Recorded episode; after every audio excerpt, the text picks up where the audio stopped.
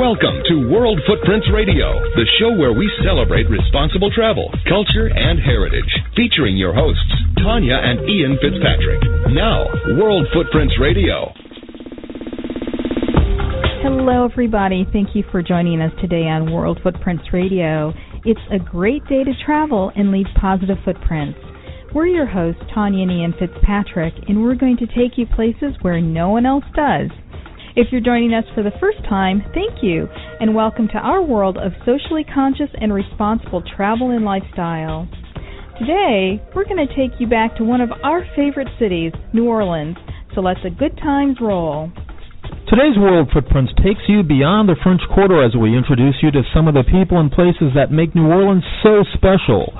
First, living legend Leah Chase, the inspiration for the Disney film The Princess and the Frog, joins us from her family's restaurant, Dooky Chase, to share some stories from her remarkable life.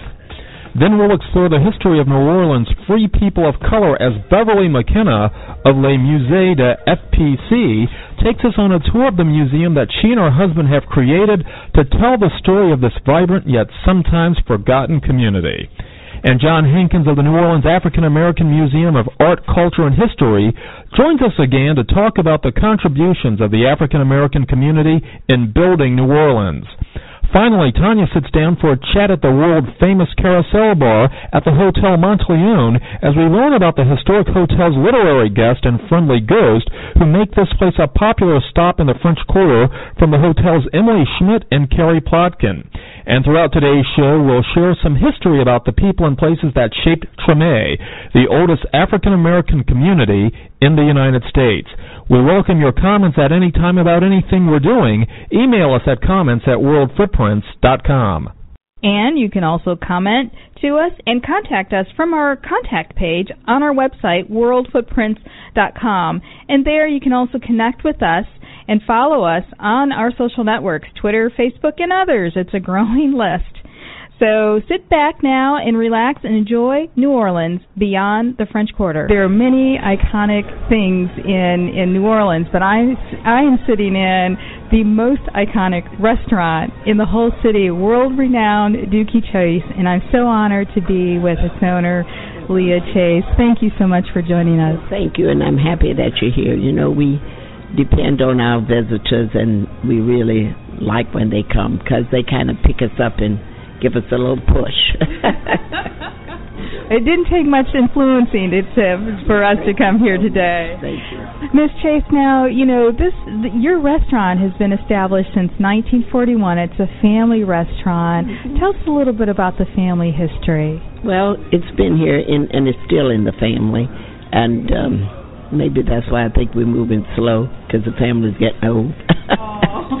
no, my husband and I are the ones at the top, and you know sometimes you can't get people this age to move fast enough. For me, I'm not moving fast enough because he moves very slow, and I can't deal with that. But anyway, it's coming though. It's it's it was just a hard thing, you know. We were going good before the storm, and here comes Katrina and knocks us out completely. We lost everything. This room and the chairs in this room are the only things I saved in this restaurant. The rest was all watered out. Here we had about, in this room, we had about a foot and a half of water. But downstairs we have five feet. In this dining room we had two and a half feet. And the water stayed so long in the city, you know. It kept coming, and usually we have a little high water but it'll go away. But it was a mess. So we had to gut this whole place out. we had to. Get, I was lucky because my grandson was a fireman at that time. No, uh, uh-uh, uh, David and David said grandmother he used to come in every day and I couldn't believe because we had never had water before. I say David, don't tell me I I never had water. He said, but you have it now. So he said, but if you don't move this art off, the water hasn't reached the art yet, but the mold will get it. So he and the New York Fire Department, when the New York Fire Department came, that was a savior for us. Our people were bummed out. They just were tired out and they couldn't think. So they helped him move all this and they moved it to Baton Rouge. So I was able to save this art and I'm grateful for that. Well, you know, and, and that that raises another question. You know, when we were standing outside, you know, the building is huge. First of all, it's much larger in here than than it meets the eye. But there's a lot of work to be done outside, and that's what I'm trying. I couldn't get it done right because they were working on the streets, and that took forever. They dug up all the streets out there, put down new pipes and new everything. So they just finished that about a week ago so now I have to start fixing up outside, but I still don't have any street lights. So, you know, so much of the city, the lights just went. So the mayor's really trying, but he's got so much on his plate. You know, he's trying to get it one section at a time to give us our street lights back so we can open at night. I got to get open at night. Ah, so that okay. I now understand the the daytime hours. But I tell you, you know, we were one of the first guests here at 11 o'clock. By 11:40, the main dining room was packed. Yeah, they, yeah, they come a lot, and uh, but I I I like that they come for lunch. But you know, lunch people don't have a whole lot of time. They have to eat and run and all that kind of thing. I like people to sit down and have time. Sure. If I open for dinner, you could come get a sandwich and sit down and just enjoy it, you know. So it's going to work out for me. I'm going to get it done. Yeah, and you know, you're talking about Katrina, and I know, I know that the the restaurant was closed down for a while, but this restaurant has so it's fostered so much loyalty. I know the community came together to help you rebuild.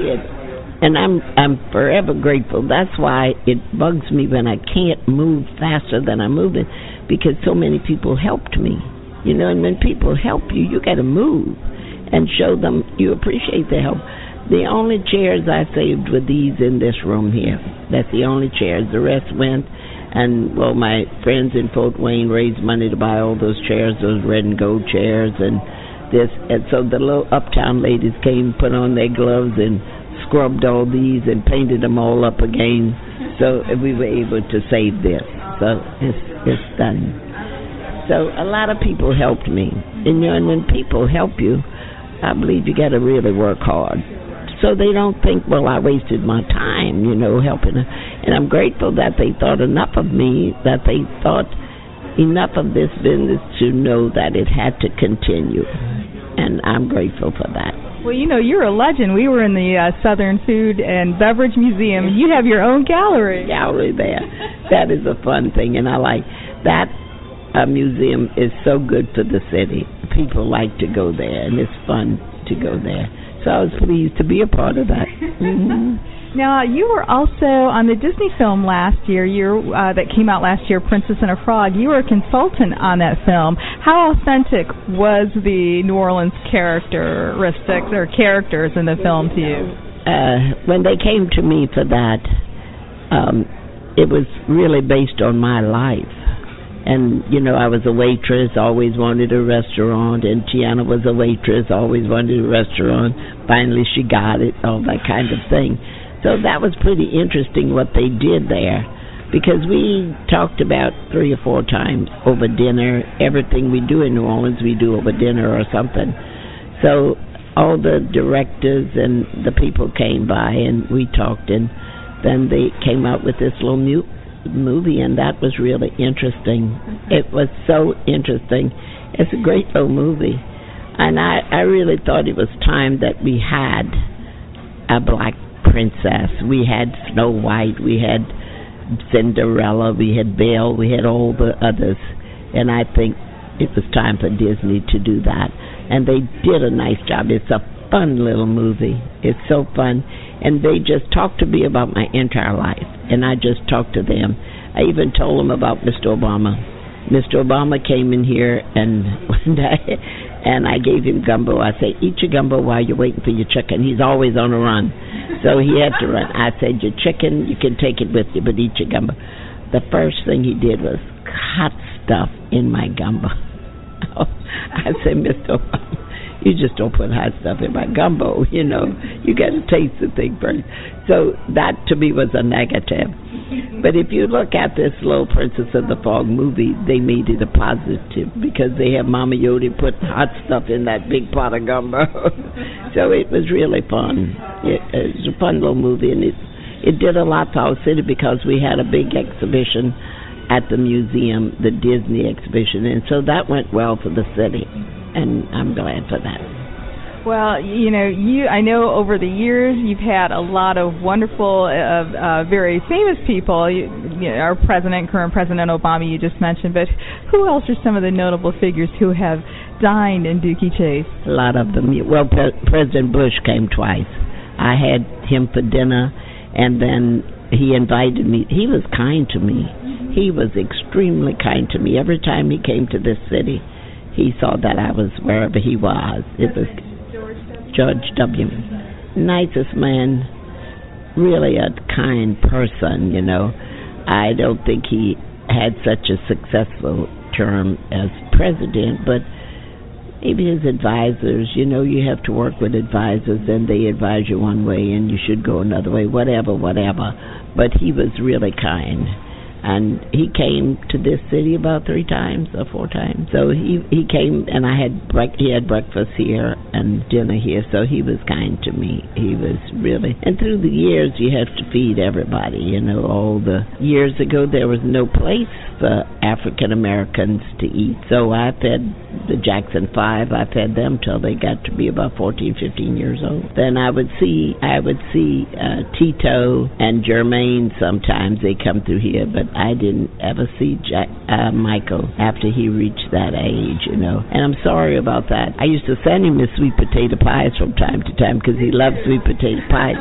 He loved sweet potato pies. So there was a man here who was a bodyguard for them, and they would go. He would take them from time to time. So I fed everybody: Duke Ellington, King Cole, Sarah Vaughan, Lena everybody you know, so that was fun doing that. Well, I, I know you know you mentioned you and your husband. You know, you, you're you're still involved, but you have um grandchildren and and and, and children who are involved. My daughter is on the floor. That lady working the floor is my daughter. Okay. Mm-hmm.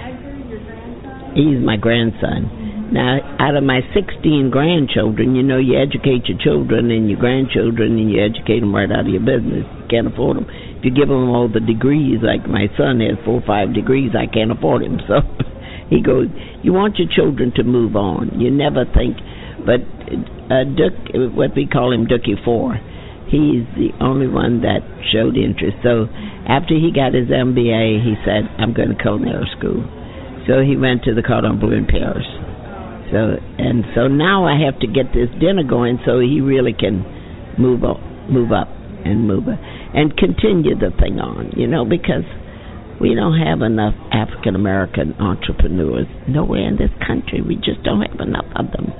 You know, we put them in office, but it's the business people who run the show. So we need more African Americans in business. We need that. So some of my grandkids are in business. The ones in Atlanta, one has two of them running about 12 Burger Kings, and then one has about 50% of the Popeyes franchises out there. So they're doing good. Uh-huh. They're doing good. He, well, they had help, and I always say if somebody give you a help, you just move it on over. So Mr. Aaron, who is my grandson's father-in-law, helped him a whole lot, getting things going and moving things in Atlanta. So it's good. Well, Ms. Chase, it's been an honor for me. Uh, you're a living legend, and I feel like I'm living history today, and I, I just thank well, you so much. I'm a legend, all right. I'm old enough. You know, Rip Van Winkle was a legend, so I am one too. But you know, as as slow as you think your legs move, your heart soars. Well, when are you going to retire? You're 88 years old. You ought to be out of there. But I, I'm, you know, I can't leave anybody a mess. So when I straighten out this mess and get it all smooth, then I'm out of here. Oh, bless. Thank you so much for joining us. Thank you.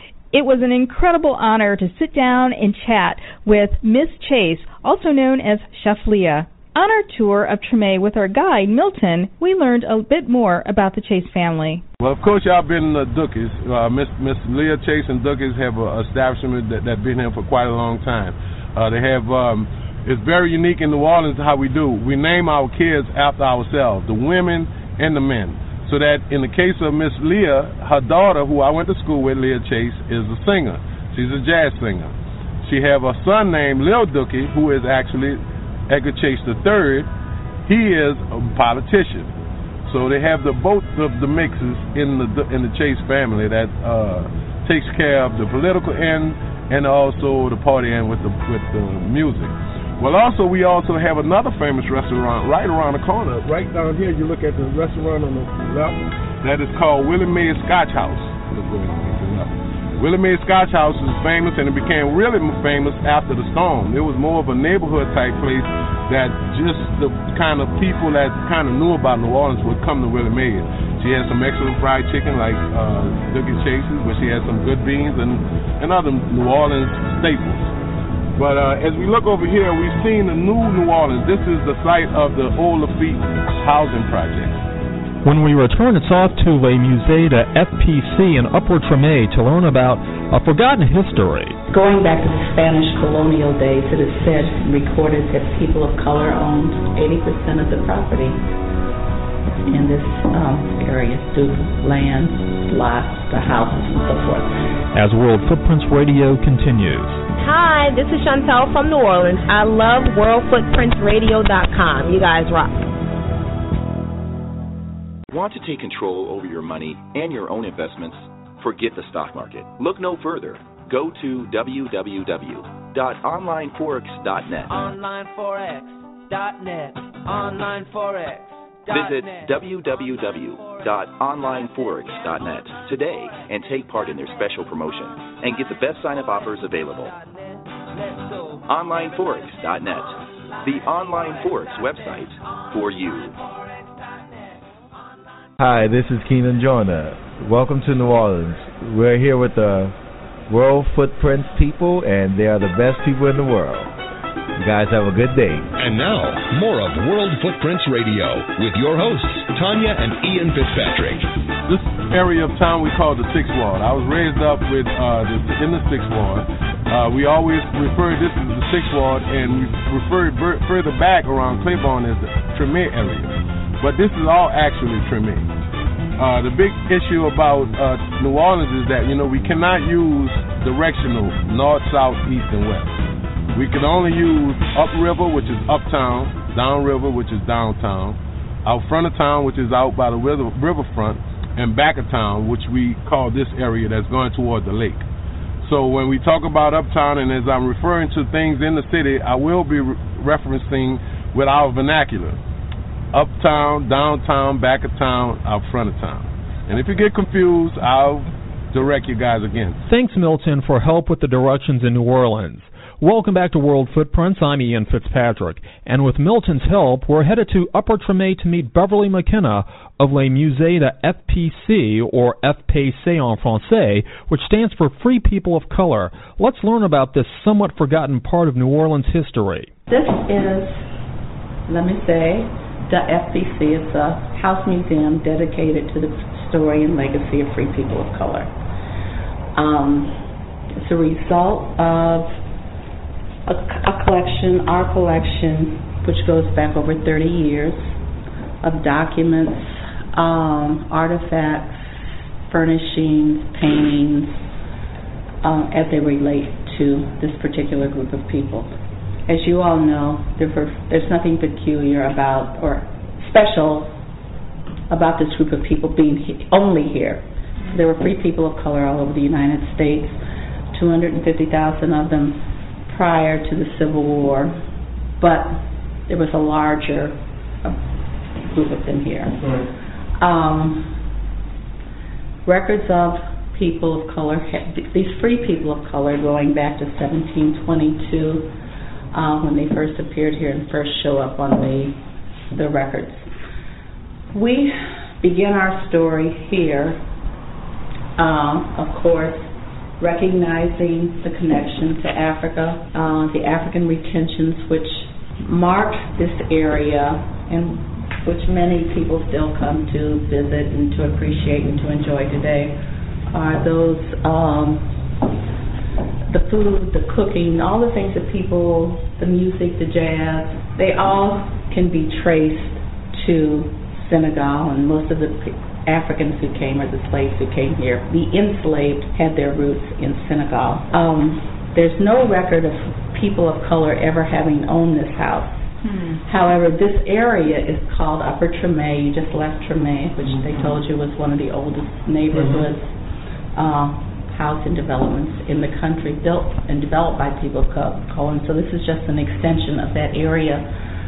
Uh, wherein, going back to the Spanish colonial days, it is said and recorded that people of color owned 80% of the property in this um, area due to land, lots, the houses, and so forth. And that's what I'm saying. Although there's no record of people of color ever owning this prior to us, um, we know just because we were dominant in the trades, plastering, ironwork, carpentry, a very sophisticated level of craftsmanship, that we built it. So that's our connection. And um, why we choose, we you know, to showcase this. But because there's no record of ownership, we have built the story of the house that we are, that we tell. And I won't take you through the whole thing because I know you all are tired. But this around a Dr. Louis Charles Roudanez, who was a man of color. Um, mother was from Haiti. He was a physician. Got his medical degree in Paris in 1853. Mm. Mm. And these are the kinds of stories that we that we don't know, and this this is another reason we we pulled out our things that we had collected, but it's a story that we think should be told. Mm-hmm. You know, the story is skewed always. You know, my favorite is until the lion tells his own story. The tale of the hunt will always glorify the hunter. so, um, but at any rate, he came back and then he got another medical degree from Dartmouth. This is in the in the 1800s? 1800s, wow. mid 1800s. Came back home, had a thriving medical practice uh, where he treated the poor and rich alike. Mm-hmm. A lot of the noted people were his in the community were his were his patients.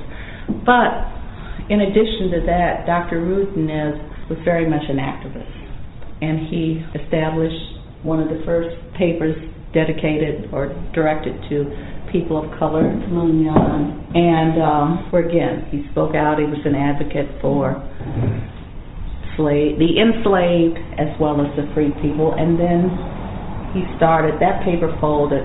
And he started the New Orleans Tribune. We published a newspaper that we started in 1985, my husband and I. And because we were such admirers of Dr. Roudanez, his spirit, his voice, his advocacy for the downtrodden, really, that we uh, named our paper the New Orleans Tribune. Some of the people of color came to New Orleans as free people, and some had to buy their way to freedom, as Beverly explains. A lot of them, some of them came here free through the Caribbean. They came up either as servants or whatever, but they came here already free. Some of them received manumission because of service or affection, close relationships with some of the people in the country. This is in, in the community.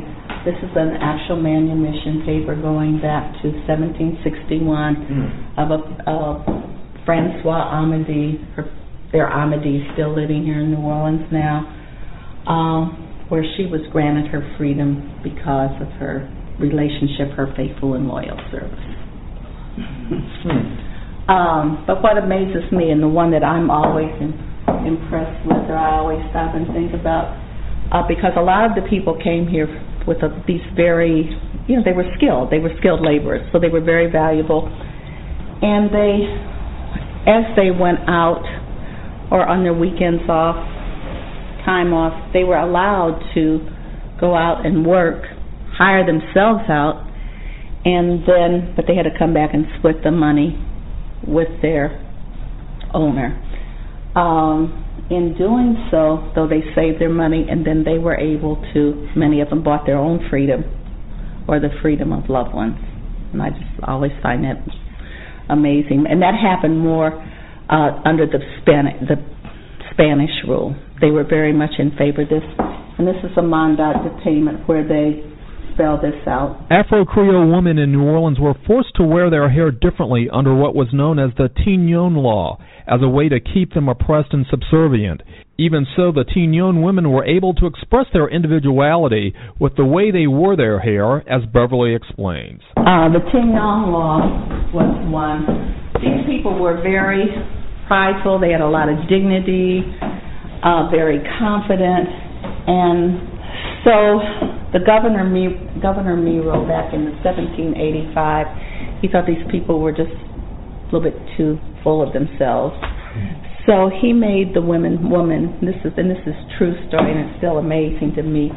They had to wrap their head in the manner and style of the servant class.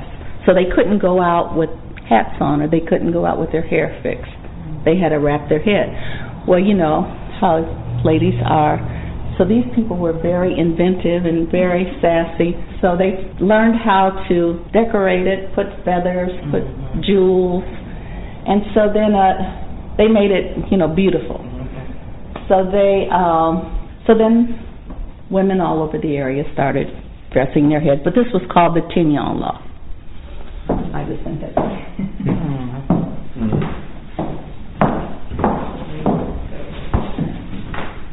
This is the we talk about the antebellum period here. Um, and this was a period, this was after the Louisiana Purchase. Now, we talked about the people having a lot of freedoms under the French and the Spanish. You know, they had a laissez, laissez-faire attitude. Um, people flourished, prospered, bought real estate. But with the coming of the Americans in 1803, they came with a lot more restrictions, a lot more oppressive rules uh, and regulations. And so it was an unsettling time for these people. Uh, here's a wall of PBS pinchbacks. Uh, Henriette DeLille, who was who is now up for canonization, she's up for sainthood. Thomy Lafon was a very uh, wealthy real estate, held a lot of real estate in the city. Edmund Dede, this gentleman over here, was a famous from a very musical family. Rudolph Desdunes, writer, of course, everybody knows Marie Laveau. Uh, Oscar J. Dunn, who became the lieutenant lieutenant governor in 1868. So these were people who were doing great things back then. Uh, they owned a lot of property. If you go in the French Quarter, I'm sure you'll be down there.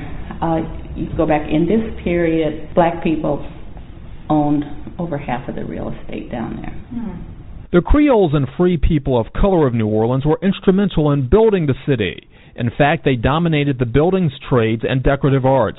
Les Musées features some authentic pieces from many of the leading craftsmen of the day, including a Haitian man named Dutreuil Barjon, a master craftsman and cabinet maker Beverly tells us about. She believes his story can inspire New Orleans youth to think differently about what they can accomplish with their lives. This armoire and the daybed were made by Barjan. He is a man of color from Haiti and was one of the master cabinet makers in the area.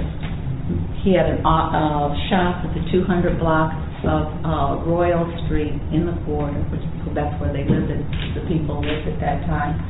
But can you imagine? Oh, and very, very few pieces of these furniture. This man's furniture, um, you know, is still in existence but we think it's important that we have this, if we could bring our kids and let them do, you know, do research on Barjon, let them do research on the cabinet makers or the people, all the arts and artisans and craftspeople. As we leave Les Musées de FPC, Milton takes us deeper into the history of Treme as we learn about one of the historic cemeteries. St. Louis number one. It is run by the Archdiocese uh, of New Orleans, the Catholics of New Orleans. The Catholics were um, the ones that built the cemeteries. But the cemeteries, because of the fact that we it was against the law to be anything else but Catholic prior to the Louisiana Purchase, the the cemeteries was segregated, but it was not segregated in race. After the Americans came after 1803, it was segregated in religion. How was it segregated in religion? Well, because when America came, it was freedom of religion. They could not not let Protestants in. And one of the first persons that they were let in was the wife of the first American governor who was Governor Claiborne. His wife died, and she was a Protestant. So they erected a Protestant graveyard. So when you take a trip in the graveyard, you could look at the graves are all mixed with race But you go to the back of the graveyard, and that's where you have the Protestant big graveyard, and it is labeled Protestant graveyard. It is not as fabulous as the tombs in the Catholic graveyard, even though we have black and white. A lot of society tombs we have in the graveyard because we had um, benevolent societies that basically uh, put together where you pay a few dollars a month and you were guaranteed to be uh, have a place for your burial. When you look at the graveyard, you will see this wall, not this wall, but the next wall. When we pass, we'll show you. It is a wall vault. Uh, because of uh, of us having being below sea level, we cannot bury in the ground. We had to bury above the ground. So burying above the ground, you had a year and a day before you could put a person in your grave. So that say because of yellow fever and other things that was killing people off fast, you had to be put in a wall vault. And uh, you would see the wall vaults right here, this big wall. Of stop. And you see how that juts out, and you see how these the, the graves are right to it. See how the, see how the tomb is right to this wall. This wall here juts out so that you could put a body in that wall and with the heat and with the lime that they use to close it up, it helps deteriorate the body. But after a year and a day, they would transfer that body from that wall vault into a grave because after a year and a day, you could bury. And how they do that, they take out the the old coffin, the pieces of coffin, and take the remains of the person, put it in a bag, and then they put that one in the grave, and then they'll put the next person on top. After the break, we pay a visit to the New Orleans African American Museum with John Hankins. And here we have a manumission paper of a woman who did buy her freedom. Oh, for her, her name was. Well, you should come and take a, read, a look at this, son. Next on World Footprints Radio. My name is Mo. I'm born and raised in Alexandria, Egypt, and I live in New Orleans for almost 17 years. And I, I like to hear World Footprints. Thank you. National Breast Cancer Awareness Month educates women about the importance of early detection. More and more women are getting mammograms to detect breast cancer in its earliest stages. As a result, breast cancer deaths are on the decline. Encourage the women in your life to get mammograms on a regular basis. For more information, call the National Cancer Institute at 1 800 4 Cancer. This message is brought to you by World Footprints Radio. Hi, this is Johnny from New Orleans. Welcome, World Footprints, and come visit us in New Orleans sometimes at French Quarter festivals.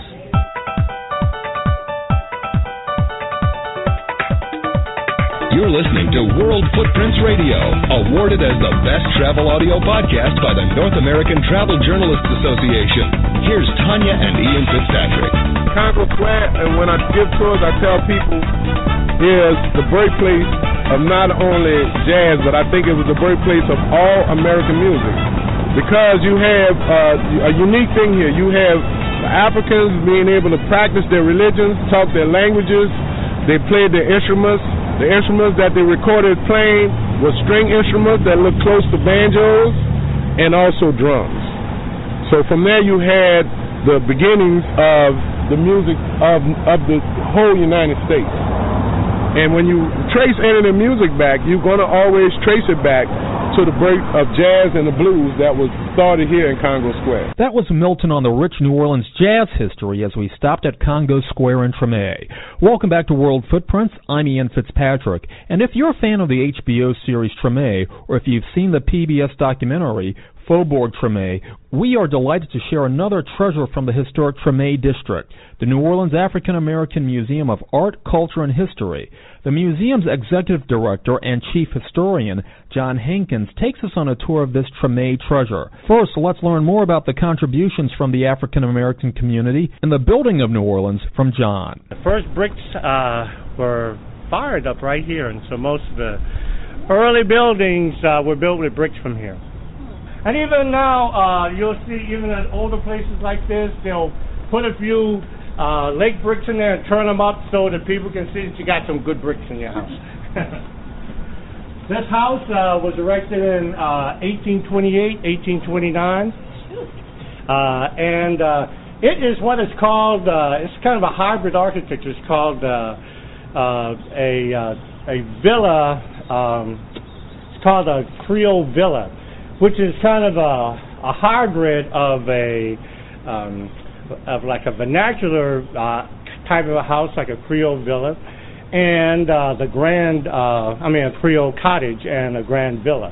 So you'll notice that this has all the trappings of a Creole villa, but when you walk inside, it has this great center hallway like you would find in American houses. As we enter the Creole Villa, a set of compelling artifacts awaits one inside the museum.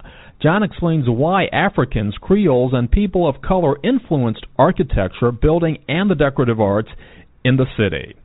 There are two things. One, uh, the architecture here is uh, is kind of a, a trans-Caribbean, Afro-Caribbean style, and it really was brought here from Haiti, uh, for the most part, Jamaica and Cuba. And so, uh, with the uh, and which is the root two of the whole slave trade. New Orleans was peculiar in that during the Spanish colonial period and the French colonial period, you really had a tripartite uh, uh, social and political structure here. So you had, very similar to apartheid in South Africa in the 20th century. You had a white class that were citizens. You had a black class that, for the most part, were slaves. Then you had a middle part who were free people of color. Many of them were mixed race people, so you couldn't call them all coloreds because they were not all. In Louisiana, you could purchase your freedom, and by statute, any uh, descendant, any child of a slave and a free person was free. free. So, you, for instance, this family here, the matriarch of this family was what's called a free negress. So she was a black woman, because you know they had these very well delineated, you know, strata of people. You know, if you were a negress or a negro, you were black. If you were a mulatto, you were half black, half white. If one line of your family was black and the other three lines were white, you were a quadroon. If one line were black and seven, everybody else in your family was white, you were a octoroon. octoroon.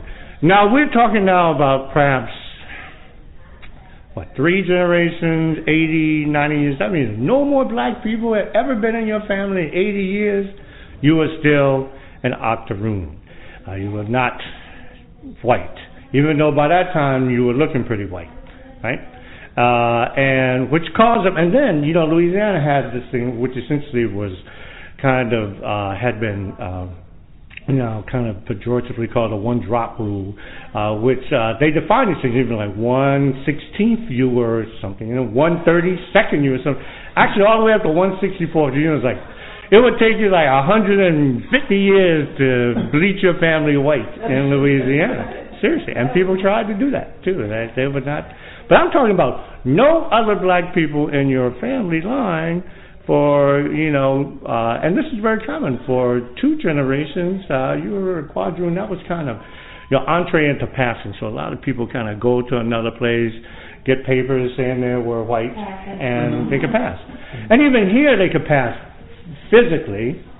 Uh, even in New Orleans, where you had a whole bunch of people like that, and got to the point uh, that they uh, issued a statute saying that all Creole women, regardless of how you look, had to wear a tignon, and a head wrap, so that you would not, uh, so that you couldn't pass, so you wouldn't be confused for a white woman. So you had this uh, tripartite society here. Most of the uh, free people of color uh, engaged were uh, their, uh, you know, they were free. They had to make a living, so their skill sets were in the trades. They were in the crafts so if you look at the um, uh, apprenticeship records uh, here from the city, which uh, which is the good thing about Louisiana, they have we have records of the African population here dating all the way back to you know the first shiploads that came here, which is unusual. You know, in most places, uh, certainly in the original 13 colonies, you know, if you were trying to trace your ancestry, you might be able to get back to a plantation, and then if you could get to like 1870, you could follow people in a census or something like that. But before that, you might be able to get to a plantation where you might find a, uh, you know, a transaction, a sales record or something, but nothing about individual people. Here, everybody was mandated to be Catholic. Spanish times, from very first, you know, 1700s. So you had, even though you were a slave, you were Catholic, so you had to be baptized, had to have communion, you have all this stuff. So uh, the Catholic Church uh, maintained these sacramental records, and so we're able to now, uh, you know, really have uh, very specific uh, information about the uh, African uh, African American population in the state of Louisiana from its very beginning, 1719 on, which is not possible anywhere else. One of the most intriguing exhibits at the museum deals with how slaves became free, with the possession of manumission papers, as John explains. And here we have a manumission paper of a woman who did buy her freedom. Oh, bought for her. Her name was. Uh, you should come and take a, read, a look at this, son. Read this. This is chilling. Read that aloud. Uh, Louisa Conway, uh, being anxious to purchase herself, has the privilege to do so, provided she en- enjoys, Pays. oh, pays me the sum of four hundred and fifty within a year from this date, May thirtieth, eighteen forty-four. Put that in context. You see, this is one of the uh, most expensive blocks in Treme. In 1843, the house on the corner there, uh, lot with our building on it, sold for four hundred dollars. So I mean, it's like a crazy money, maybe twenty, twenty-five thousand dollars. So, and then what does it say down here? Paid for Louisa four hundred and fifty dollars, May twenty-first, eighteen forty-five. She got that money with nine days left. How did she get that money? Yes. Well, you asked how did people, uh, you know, make a living here? Well, uh, a lot of times, you know, even though it's illegal for people to marry interracially, this whole community was created out of interracial uh, relations. And so, you know, you have situations where someone, uh, whether they be a free person of color or a free uh, white person, would uh, want to, uh, I can say, marry someone, they um, would have to negotiate with the owner. And what they did was they had to offer a fair market value, which they would make real high like that. So most people couldn't come up with that money. But if you know the person wanted her, or if she had family members or something who may have been free, they could have all pulled the money together. Communities would pool the money, but mostly it was people who wanted to be married, and they would do it. One of the artifacts inside the museum is a traditional Mardi Gras costume. One of the uh, parading traditions innovated by New Orleans uh, African Americans is uh, to create these fantastic suits out of feathers and sequins and beads uh, each year at Mardi Gras time. And they make a new one every year. They can't wear the same one uh, two years in a row. Uh, this is the very first suit ever made by uh, this man, Dow Michael Edwards. Uh, his first year shooting was uh, year before last. And uh, so uh, the Indians make these suits every year, and they really only wear them about three times a year. Mardi Gras, and at the uh, St. Joseph's Day, and another day they call Super Sunday. Uh, and uh, this tradition goes back to like the like 1880s or so, and um, uh, they pay homage to uh, the Native Americans who uh, were kind of befriended a lot of uh, the people of color here. Although the museum has traditional galleries, it is a living history museum too, reflecting the architecture of the Treme neighborhood and the city at large. On the campus, we have four of the types of architecture that really you'll find in Treme, which is the oldest African American neighborhood in America. This is what's uh, called a shotgun house or a shotgun double. And uh, I told you that was a Creole cottage, but it's like a big Creole cottage, Creole villa. Uh, this is a shotgun house. Uh, they call them shotgun houses because there are no hallways in Louisiana houses. Remember I told you that's a hybrid because it has what? That center hallway in there. Well, and most of uh, these houses you see here, the shotgun houses and so forth, you have to really like your family and your friends because you see them. There's no way to uh, to block the way. You got to walk Yeah. through a room to get to another room. Oh. So they call them shotgun houses because all the doors and windows line up. And they say if you open all the doors, you could shoot a shotgun through it and it'll go right out the back without hitting a thing.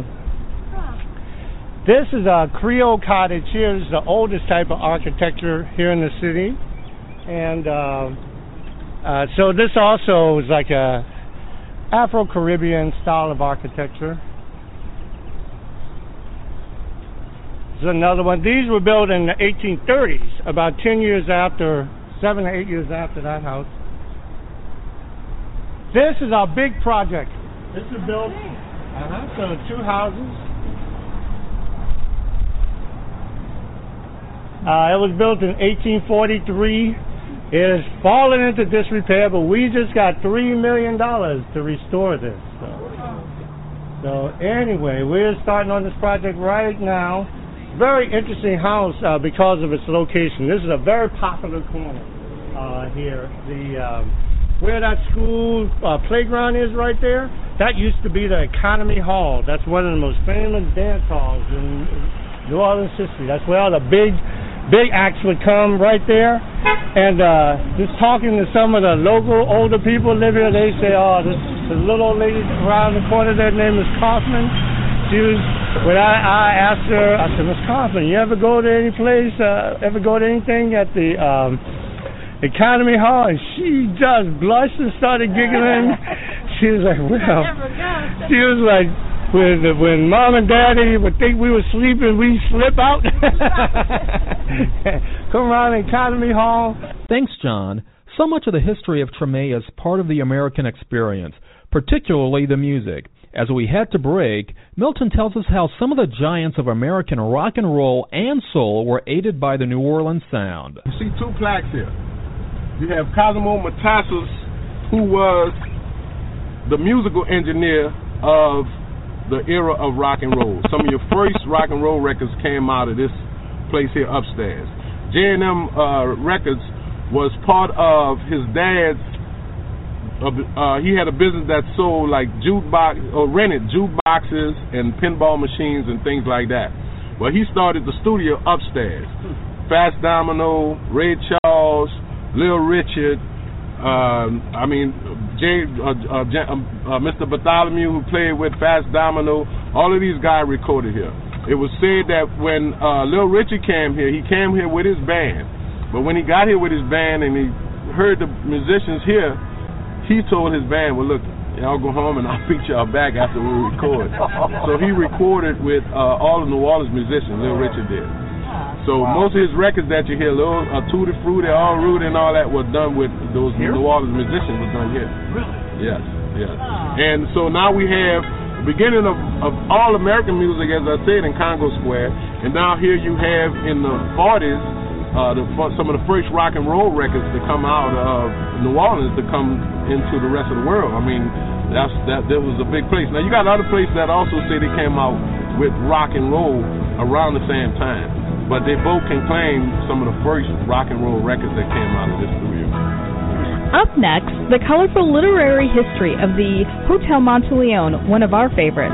William Faulkner, Tennessee Williams, I mentioned Eudora Welty, um, Richard Ford, um, oh, Truman Capote. What's funny about Truman Capote is that he actually jokes that he was born in the hotel, which wasn't, he really wasn't. But next on World Footprints Radio. Hi, I'm Callie Schultz from the great city of New Orleans, and you're listening to World Footprints Radio. We can't wait to see you in New Orleans very soon. World Footprints Radio is an award winning broadcast and leader in socially conscious travel. Hosts Tanya and Ian Fitzpatrick bring you entertaining and informative interviews with well known celebrities, newsmakers, authors, and industry professionals. From environmental leaders like Bobby Kennedy Jr. and David Rockefeller Jr., to conservationists like actress Stefanie Powers and director Ken Burns. Tune in to hear travel journalism at its best Visit unique places from around the world and stop by the worldfootprints.com website for comprehensive travel information, including special daily travel deals.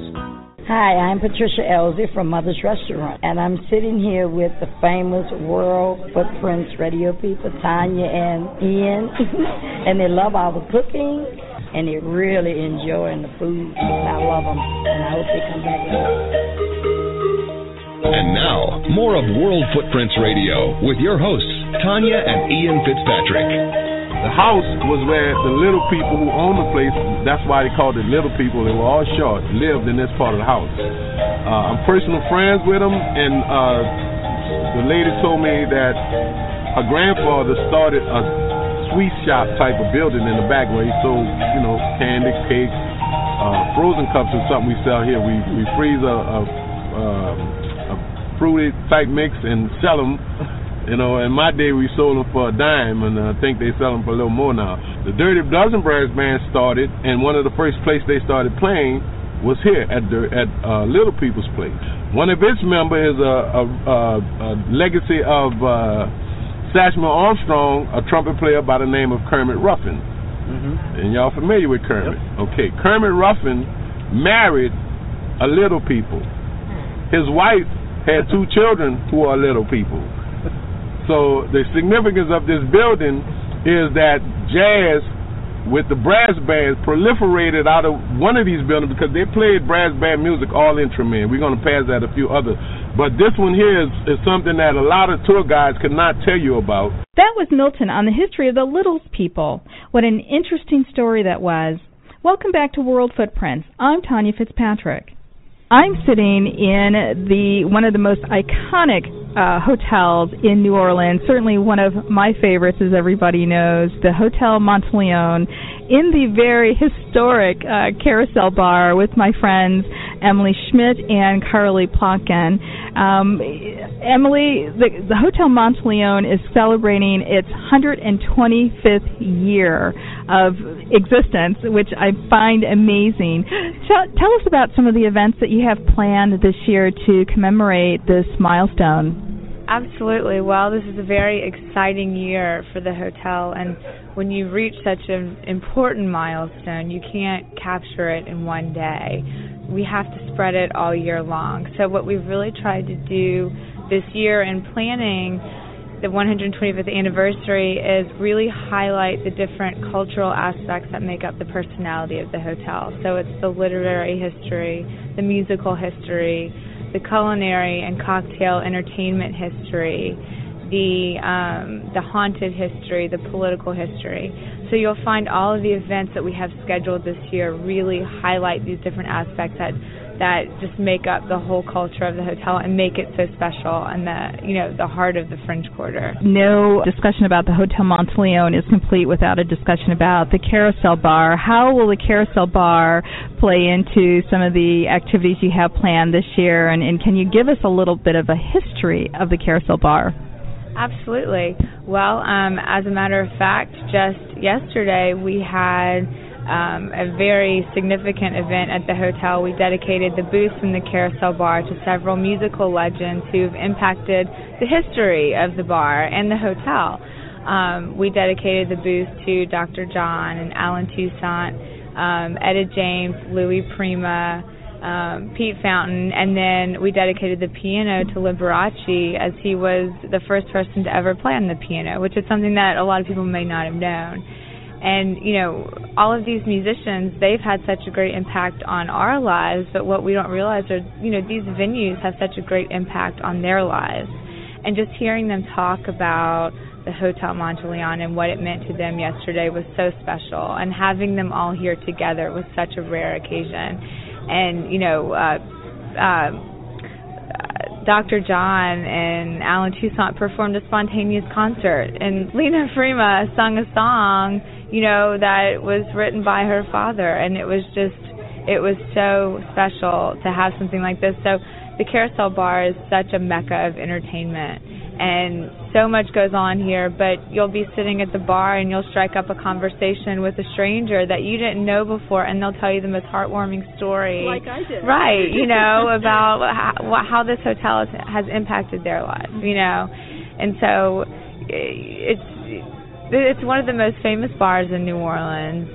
It's one of the most popular bars in New Orleans, and not just for tourists, but for locals. You know, it's always a party in here, and it's you'll you never know who you're to meet.